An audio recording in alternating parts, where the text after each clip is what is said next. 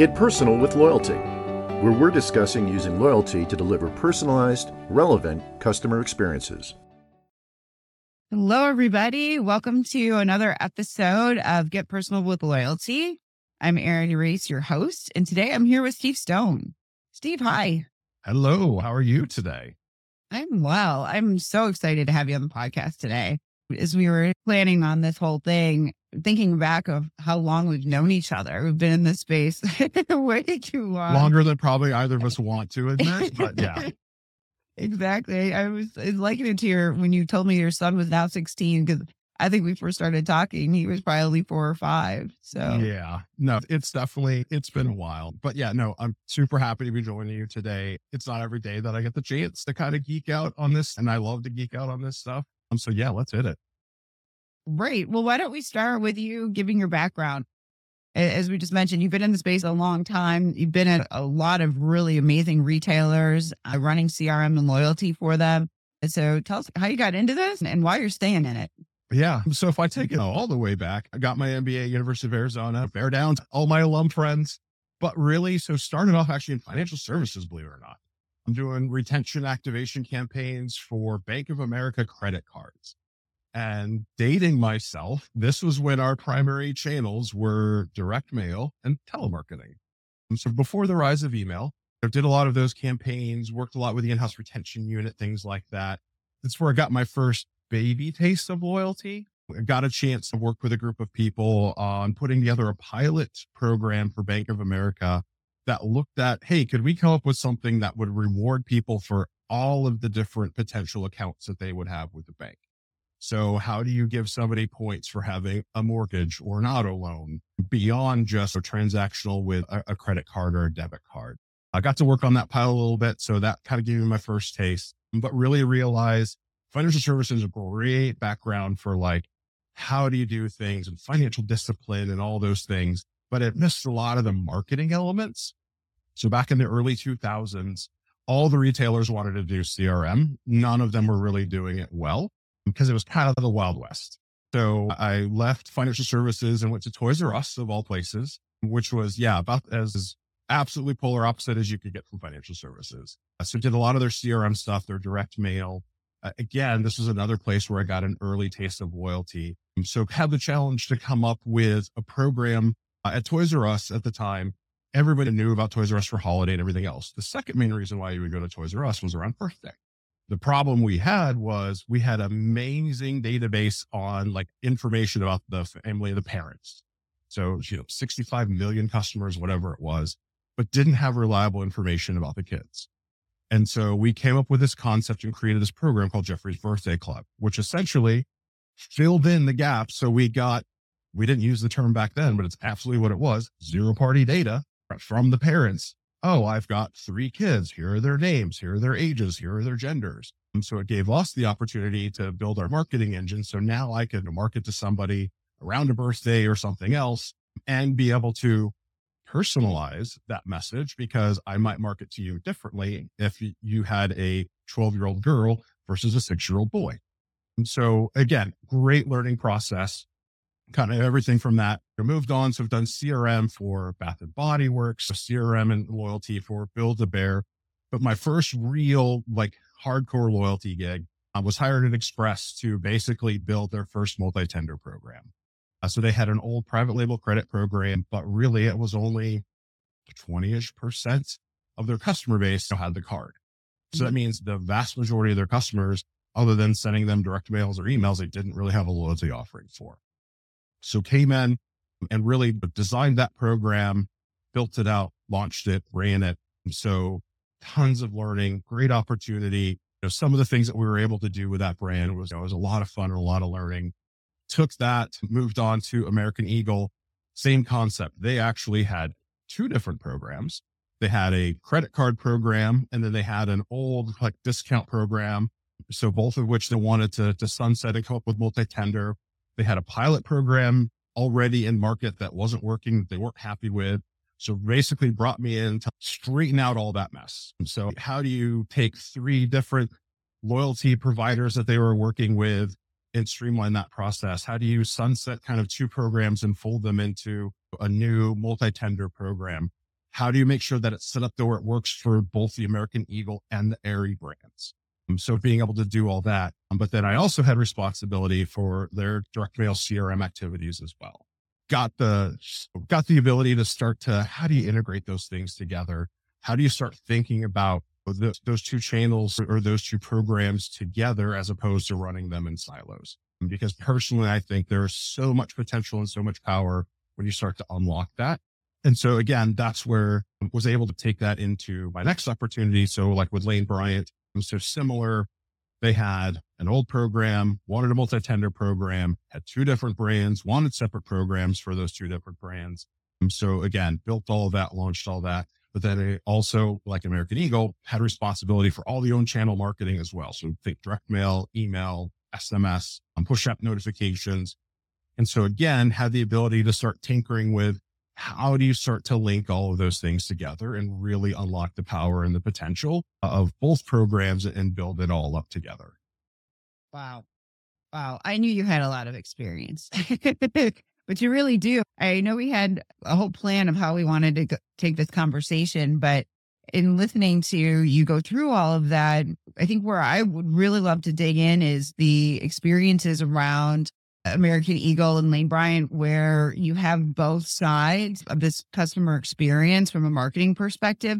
Because I know as a consumer, I still see separate communication all, all the time. And it's so, as we talk about personalization and we talk about bringing things together, and then we as consumers are experiencing these disparate marketing, eh, obviously everybody wants to get to one, but I suspect they're the devil's in the detail and maybe Oh, it's the technology and how do you bring it all together and how do you do it?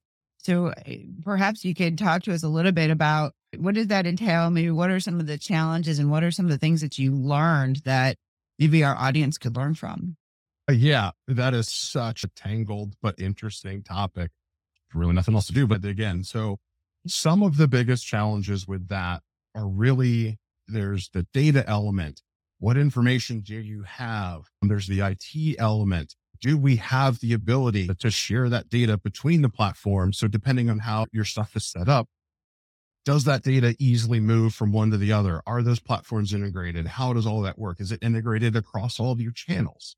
And so can you do it in email, but not in SMS? Can you do it in direct mail? How does that work differently? That's a huge consideration. And then as you think about the actual execution of it, a lot of organizations are still in the mentality of counting messages. And so you get into that argument of, oh, if we don't send them the big branded message because we're sending them this other thing, or if we're changing what that message is because we're tailoring it, like, how are they going to know that we're selling this thing? You have to figure out for your own organization, how do you start to weave those things together? And it's not every message every time. You have to start to think through where are the places where it makes sense? Where do we start? What do we learn? How do we build from there? And how do you pull all of that apart? Or again, talking organizationally, that's also where you have to like, how do you start to build your data sets and your credibility with the organization?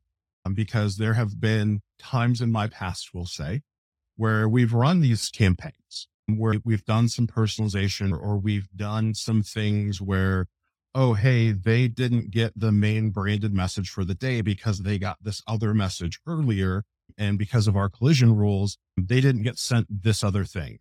And then you get that dreaded message from your leadership. I didn't get this morning's email. Is there a problem? Did the emails go out? What happened? And suddenly you're the cause of the downfall of Western civilization because they didn't get what they were expecting to get. And so it becomes how do you build all of that? How do you start to build that trust? How do you communicate to your leaders when you're doing things, why you're doing it, what you've learned from it, what you're doing next? There's so much to dig into in that. But yeah, you really just have to uh, pick your place and, and start. As you were talking, I was thinking about all of, obviously, all of it. And the point about the message of the day really, I think everybody can relate to that. Where does the direction come from? And is there guidance where you were sitting within the organization? were you able to create a roadmap for what the customer experience was going to be? Or were there other forces that were making it too challenging to do it? Mm. So, this brand message of the day, it doesn't sound very personal. No, and again- self-serving. It- So, it how, just- how do you change that? it's so organizationally dependent. I've had different levels of success in different organizations. And it also like I've had it reacted to differently based on what the business situation was at the time. And so it's one of those things where, you know, I, I- hate to say it and I don't mean this in a negative way, but it's a little like Sisyphus and you just have to keep pushing that boulder up the hill. You know, sometimes it's going to roll back, but you start pushing it again. The next time you get it, oh, maybe it's a little further. And you really have to approach it as a constant evolution because, hey, what's working today may not work tomorrow. And so you can't sit back. So you have to keep working at it and figuring out how are the ways that we test this in controlled manners, in measurable and readable manners. So I can come back to the organization and say, Hey, here's what we did. Here's what we learned. And you have to be truthful and honest. Like you can't spin that stuff as you're reporting it back. Because if you start to spin it, then they start to think, oh, like things are great. Like we should be seeing more results. And if the results weren't there, you've kind of set yourself up. And so you basically have to say, Hey, here's what we learned. It was good or it was bad. Here's what we took from it. Here's what we're going to do next time and keep that open communication and that honest communication and just continue to, to dig at it. You also have to look at and think through, are we doing the things that are meaningful to the program? So everybody you know, starts with kind of this base of these basic tenets of here's what our loyalty program is going to do. We're going to increase transactions, increase AOV, whatever it is, having those ideas of this is what our program is meant to do and how it's going to drive the business. Now, as you start to look at your communication efforts and your personalization efforts, are you testing and doing things that ladder back to those core tenets of your program? Because if not, then you're just distracting yourselves and your customers. And so it's those types of things that you have to keep in mind when you build out these tests and you build out these plans on hey we want to we want to do personalization because it's it's the hot topic but now you need to get beyond that. Why are we doing it? How does this make our program better? How does this make our brand better? And start to think through those elements and then you can start to dig into the more of the what so what can we do? What do we want to do how do those things intersect because as you start to look at it, you're like, Hey, I may want to do all these different things, but wow, I don't have the data that supports that. So I can't do all those things. Or you may like, Hey, we want to do all of these different things, but oh, you know what? Our IT infrastructure isn't there. We can't do that level of personalization, or we don't have the bandwidth in the marketing operations group to be able to create 57 versions of today's email on all these different things that we want to personalize. And so you have to start with those again, start with your goals. How does it ladder back? And then start to get into the, okay, how can I start to pick away at some of these things? How can I start to, to learn little pieces that are going to lead me to the next thing and going to lead me to the next thing? Like it, it's almost like building a mini loyalty program. You have to have you know, that roadmap of, Hey, well, here's where we want to get to. Here's where we're going to start. And you know what? We're going to figure it out along it. And how do we build and grow? And if to take this next step, we're going to need to invest in new technology. To get to this next step, we might need to pick up a, a new or different partner or whatever it is and really start to think through it and map that out. And then it's literally just the test and learn as you grow and build. One of the things you were talking about your program and your program's North Star of increasing transactions and increasing AOV. In my mind went to, okay, it's program, but it's really the overall business, Mhm. right? You, the program is a vehicle or enabler to drive more revenue, to drive more overall transactions for the business. And so you need to be able to think of it in the macro sense as well as more of the micro sense of the program metrics as well. So if you've done your homework initially, because you should have done a lot of these same steps when you built your program. you should have said and defined here's what this program is meant to do to drive these business results. And that should be sound. Now, again, that's something that you have to continue to turn to tune and to monitor as your program grows, as your brand changes, you know, making sure that you keep those things aligned. And when you need to make changes to the program because of changes in the brand or whatever. But if you've done that work, then as you look at these personalization things, and if you go through that same exercise of if these are the tenets of the loyalty program, which should ladder back to the tenets of the brand, then I should be fairly solid in terms of I'm doing the right things. Now, to the point you made earlier, yes, the devil is 100% in the details because what you'll start to run into in the moment is you'll start to hear things from the organization around, oh, we can't do this loyalty thing now because we've got this other like promotion going on. And so that's where you start to get some of those friction points around the bigger business versus the loyalty business and how those things work together or don't work together or where it makes sense earlier on or with smaller programs when it's only 30, 40% of the business, whatever it is. Yes, you have to have a little bit more consideration. But when you start to get to some of these programs that are critical mass, where your loyalty members are 70, 80, 90% of your business, that's the time where organizations need to start thinking about it. And it's different for a lot of them and it's uncomfortable because again, forever, it, take it back to our early days in loyalty. And loyalty was always the last kid picked, or you're off doing your own thing oh yeah, no, that's loyalty. We're just using that as a way to get some email addresses from customers or a way to, to be able to identify customers at POS so we can do other things. But over time, how that's grown and how that's changed. And now loyalty is starting to take a little bit more of a central position with, with some of these organizations because as these programs have blown up, it's mm-hmm. now the majority of your customers that you're talking to when you're sending out loyalty communications. So it starts to make sense of, Hey, if we've already got things built into our program in terms of customer incentives, customer communications, then maybe we should be putting some emphasis and focus on those and think about the other promotional elements that we do on how they enhance that or work with that, as opposed to these two opposing forces that are always butting heads because you're worried about the margin over the weekend. And, so that's where some of that change is going to have to occur. And some of that is going to be on, you know, the loyalty program managers. And again, building your data sets, building your business cases, or making your partners in the organization and making sure that they understand how this is building and growing but then there are also those times where there are some non negotiables in an organization and certain events or certain other things that, like, yep, this thing takes precedence. I get it. So then you start to think, how can we enhance and support that with the loyalty program? And so how you play those together and always thinking, when does which one take the priority versus the other? And when does that flip?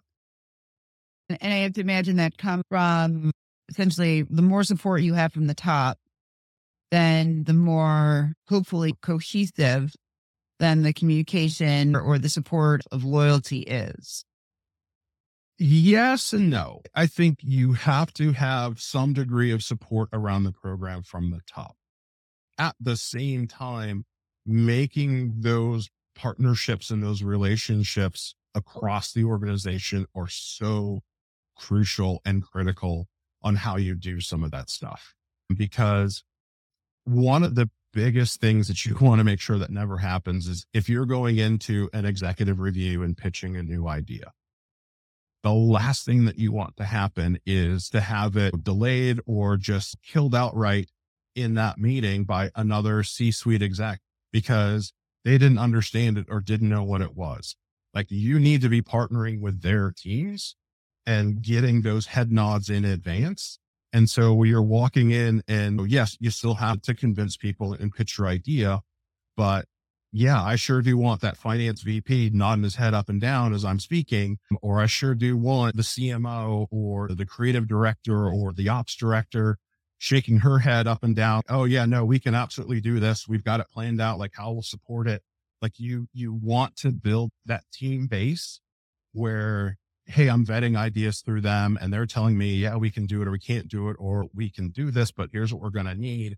And then so you make sure that you've got those solid plans before you start to present. Cause if you walk in and present something and they don't understand it and they kill it dead, or you walk in and present something that then you go back and talk to your partners and they're like, there's no way we're ever going to be able to deliver this. Like you're out of your bird. Like, why did you pitch that idea? Uh, both are bad situations. And so again, that's where you've got to do the work. You've got to, to work with your partners. You've got to come up with these plans and these ideas and these roadmaps and vet them out and then take it up. Um, but to your point, if you've got somebody at the top who just doesn't believe in it, there, there's only so much you're going to be able to do. And that's where, again, you just, you're going to have to whittle away and you're going to have to, again, build your data, build your partners and, and just keep chipping away where you can. And to your point earlier, it seems like more and more organizations today are getting that support. More and more organizations understand the power that loyalty can bring if done well. I would say probably close to 10 years ago, we were hearing a lot of people say, no, I don't want loyalty because it means discounts, or I don't want it because I can't talk to my board or my CFO because it means liability. And frankly, not hearing a lot of those conversations anymore, hearing much more around how loyalty is a way to enable all of the other things that the organization wants to get done. And we're hearing more and more stories. It used to be Ulta was the one that was the out there in the outlier where 98% of all transactions were loyalty transactions. And those of us that know the story know that they did that as a business decision so they could become move from a discounter to a full price retailer, which is very unique in its own right. But yet they're not alone now. We're hearing more and more companies talk about maybe not the 98%, but 80%, 88% or so of all transactions are loyalty transactions. So it, it, does feel like we're finally getting our day in the sun. Yeah, it does. And it's been a long time coming. Um, and I'm not going to out anybody, but I can remember the first time after years of know, pitching ideas and getting the, oh, we can't do this because we've got this thing going on. I remember walking into a meeting, I won't say what company, and we're going through like the promotional calendar and then having the CEO say, well, what if we did a loyalty event on this weekend?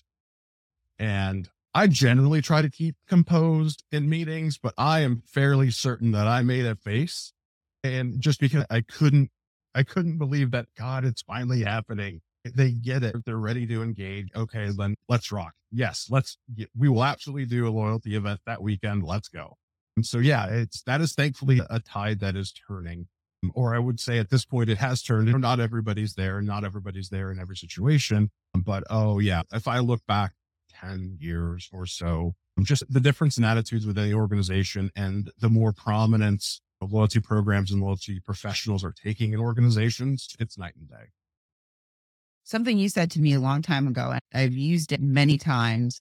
You probably don't know this, but you said something to me. It was yeah, loyalty takes a long time. It's expensive.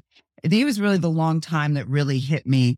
And I've used over and over again. And it's like, but it doesn't have to take a long time because I remembered it was like, what do you mean? I guess then it was like, it takes a long time to set up. It takes a long time to establish a program. It takes a long time to get a promotion set up and all those kinds of things. Like it doesn't have to take long. if you have that customer data, you should be able to go out and run a promotion right away to those folks and be able to actually see the impact. I think what it was that I never fully understood it back then was the kind of the nature of the beast. Technology just wasn't where it needed to be at that point, perhaps. And I'll let you explain because maybe I still have it wrong. but it always seemed like, well, no, with the right technology, as soon as you've got it moving, it should be the one initiative where you've got all these levers to pull so you really can make an impact.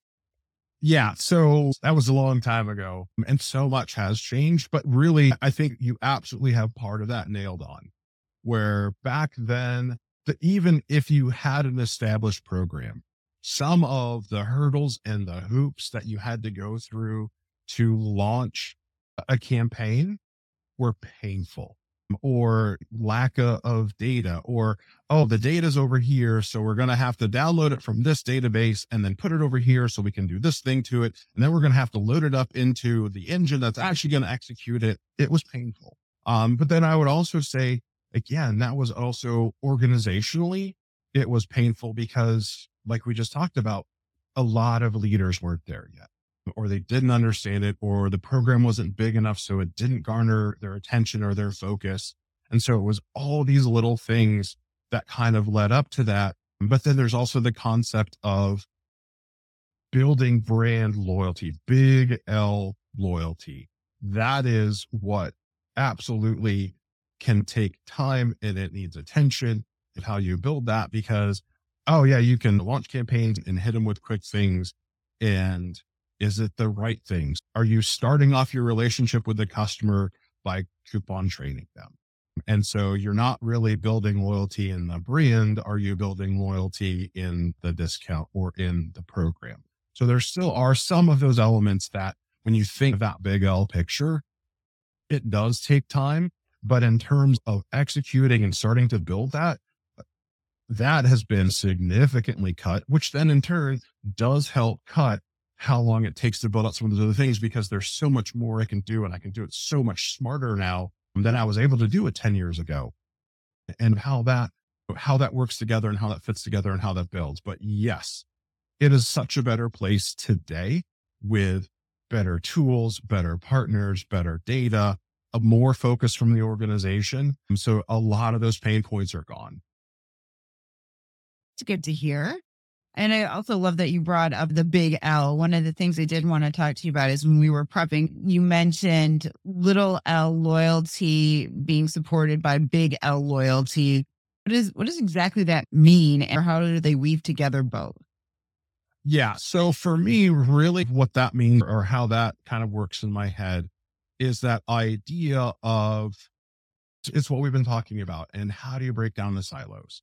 And so like I can run a loyalty program and it's off doing its own thing. And I can run a brand program, CRM, database marketing, performance marketing, whatever you call it. And I can run that and it's off doing its own thing and they're doing their own things. And you know what?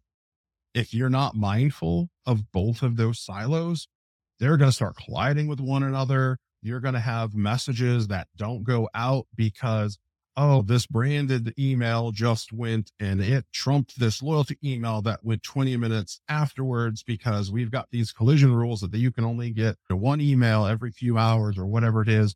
Or you could be sending like, oh, this talked about one thing, this talked about something completely different, and the two don't match and they don't build on each other and they're conflicting messages to the customer.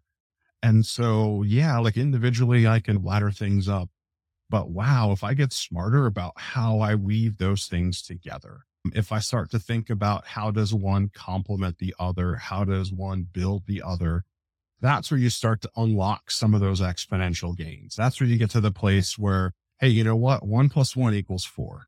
And so really to me, like that's what that concept is of how do you smartly start to, to weave those things together and build a more cohesive communication stream, more build a more cohesive brand message around all of these elements and not just building this one thing or that one thing or trying to build those two things together because now you're splitting your thoughts, you're splitting your resources where there's really just a lot of power to unlock when you combine them and do it smartly. I agree. Is there like a particular framework or how do you approach this? How does somebody who maybe just be getting started in this, where, where do they go? It really, for me, there's a few different kind of starting points.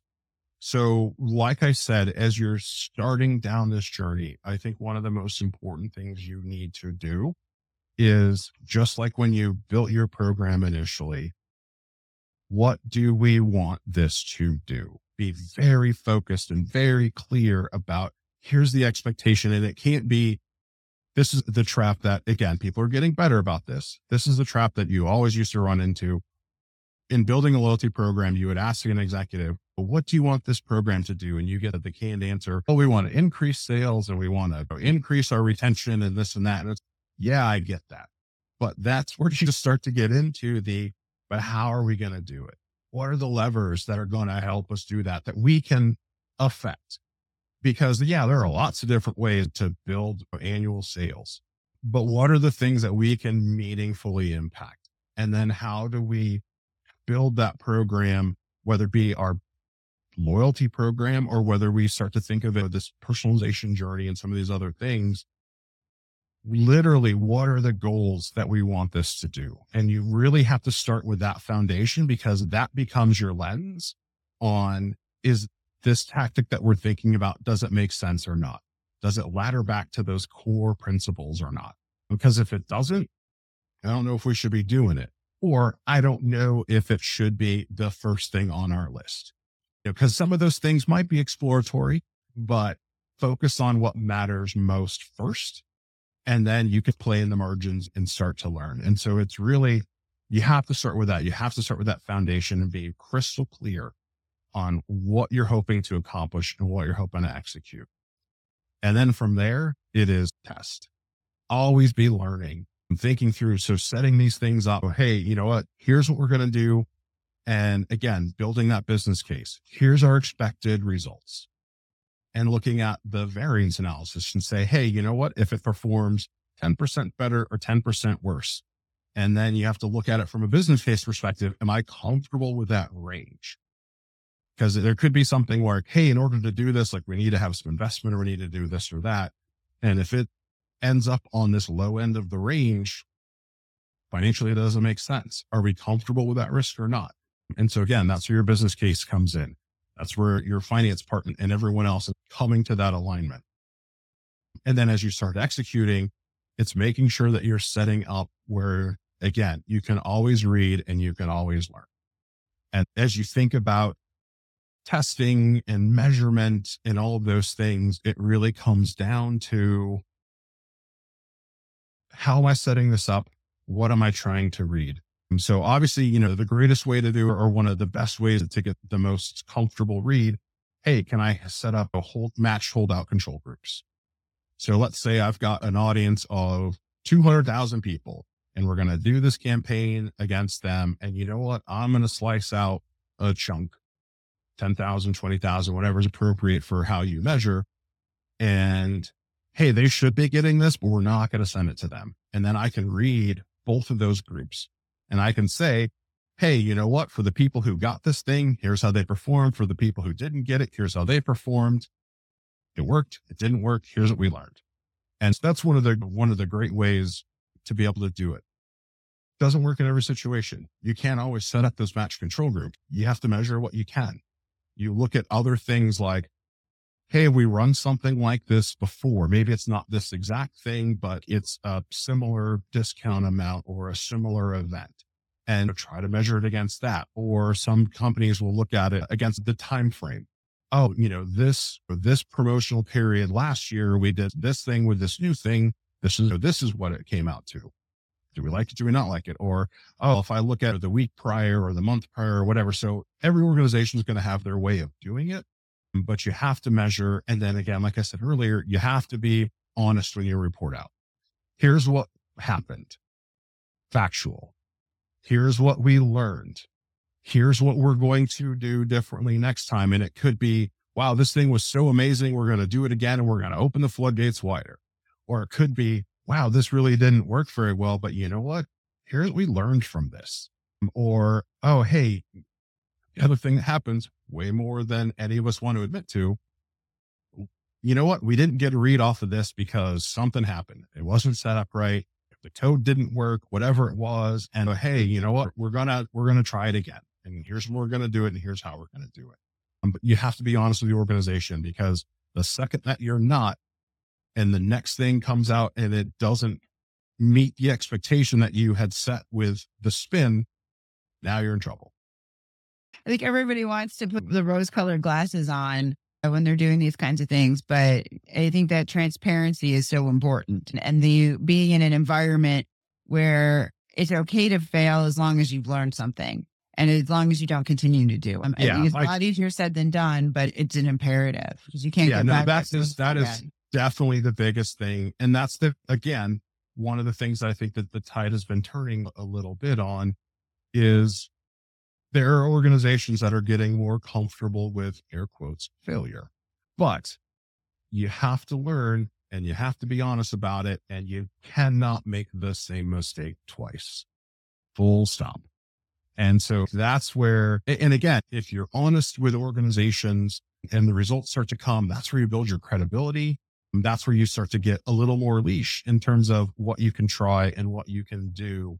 But if you're constantly coming in and spinning things and picking out like the, oh yeah, the whole campaign was terrible, but like this one little mm-hmm. cell, like this did, you know, this did well. And you put the focus on that. Wrong answer. Now, what you want to do is you want to say, Hey, here's what happened. We're disappointed with the results, but wow, we found like this cell or this thing that seemed to work. So you know what? Next time we're going to focus a little more on that, or we're going to tailor the audience a little more like that. So again, you've taken the, the misstep, but you've turned it into, but here's how we're going to be better next time. And like, that's just, it's so important in an organization to build that trust and that credibility by being honest and factual. And again, the data doesn't lie. And so the data is the data and you have to be factual and honest. And then you take the learnings from that data. Now, there are times when the data lies and we all know this because you get into weird population things and everything else. But again, that's where your insights come in. So speak factually about the data, but then expand on what we learned, how we're going to be better, how we're going to do different, how we're going to build on it. It's so much really great stuff in what you just shared, where you ended there with the data piece. I've heard so many people say test and learn. And I think that it's just become something that people do. And I don't know that they actually are doing the learning piece. Even just in the things that we do from marketing perspective, I've seen different folks on the team test and learn or test, get results, and then just go forward based on that. Res- and, and there's a lack of asking why or what happened. There's a lot more information behind the number as well. And I'd like that the always be learning that you're talking about. And the sales side of things, we're always like the whole ABC, you're an ABL. So keep always be learning. I think that that's really important and being curious and asking those questions as to why and what's happening. And it's not just, oh, I got this result, but what was behind it? Was it a certain code? Was it the level of participation? Was it the environment that caused some of these things? A number alone doesn't tell the story. And I will admit with full honesty that this is one of my better and worst traits at the same time. And folks who have worked for me in the past will cop to this I'm notorious about asking, so what or why? Because, you know, people will come with results and they'll say, oh, look, like this is what we saw and it's great. So what did you learn from this? How is this going to change what we do? Yes, that's a good number. Great. But what are we taking from that? What are we going to do different next time? Because at some point, if you just keep doing the same thing, eventually it's going to start not working as well. And so that's where that always be testing, always be learning concept comes from because it, it's like the difference between chess and checkers. And if you kind of keep doing the same thing, you're playing checkers, which is great. It has a time and it has a purpose. But man, I would much rather be a chess player and always thinking two and three and four moves ahead. How do you do differently? How do we get ahead? Because so much of this industry has been, oh, hey, you know what? I saw Sephora did this. One of my executives wants that. And so there's always this keeping up with the Joneses. But you know what? Sometimes I want to be a Jones. I want to be thinking ahead. I want to be that person who comes up with something new or different and puts it out there and is an early lead on that. And that's why I ask the whys and ask the so whats because it's don't be happy with just good results be happy with what you've learned and how it makes you better because everything is measured in what's the comp and you get into this rut of oh, we've got to do this thing again because we did it ly and it's yeah but you know what let's do it better or let's do it different or or how are we going to build on it and not just oh it's a comp it's a comp it's a comp and because everything's changing what worked two weeks ago isn't going to work in a month from now be- inevitably because environment's going to change. Something's going to be different. I love it. I don't think it's just a retail thing. I think it's everywhere. And I don't think enough people are asking the hows and the whys behind it. And you just really motivated me. I'm energized with that because I, my team would probably argue that's me too. It's like I'm always coming in with another idea, or, or do we think about it this way? And I think there's so much to it, and just doing what somebody else did. Okay, we want to do what Starbucks did. Why? How Mm-hmm. that going to work for us? And I think it's sometimes hard to ask those questions to the people that are up high that are throwing that back at us. But I think it's a really important push. And I think it's on us. So in that situation, it's on us to figure out the whys and to, again, to pick away at what are you really trying to do? And sometimes it's, oh, like I want us to be able to do X or I want our brand to be Y. And okay, then I can start to tailor that. And sometimes, and I'll be honest, and this is what separates, and we had to go through this pretty much where I've been. Sometimes you just get the JFDI, where it's, I want this thing. This is important to me. We're going to do this. And you're like, okay, let's do it. And again, you have to be the responsible person and try to understand, but sometimes no, there's not understanding. An executive wants something, they're going to get it, you're going to do it, and you do it. And and you pick those battles. And again, that's something that we built into the program at Express when we launched Express Next in 2012. There were a couple of shiny objects that people wanted. We're like, okay, you know what? We'll put them in because if I knew a person is focused on this thing and I put that thing in there, it allows me opportunity to do some other things. And they're like, oh, the thing that they really wanted is in there. So they're happy about it. And it gives me some latitude to do some other things elsewhere that may have been a little more controversial. And so that's part of the game. And for better or worse, it's always going to be part of the game. Great points and great advice. Steve, this has been fabulous. Thank you so much for your time. Thank you for joining. How do people get Yeah. a hold of you if they want to learn more from you? Probably at this point, the easiest way you can find me on just LinkedIn, Stephen R. Stone, Stephen with a PH. Yeah, that's the easiest way. Like my contact information is there if folks want to reach out. Uh, again, I love doing this stuff. I love talking about this stuff. I'm so always happy to connect with folks who want to learn more or do more or be better or be smarter. Awesome. Thank you so much. Such a pleasure. Oh, no, I, I loved every minute. Thank you so much for having me on. Thanks for listening to this episode of Get Personal with Loyalty. Join us next time for more loyalty insights. Until then, dare to dream. Let Annex Cloud help make your dreams a reality. Visit annexcloud.com. See you soon.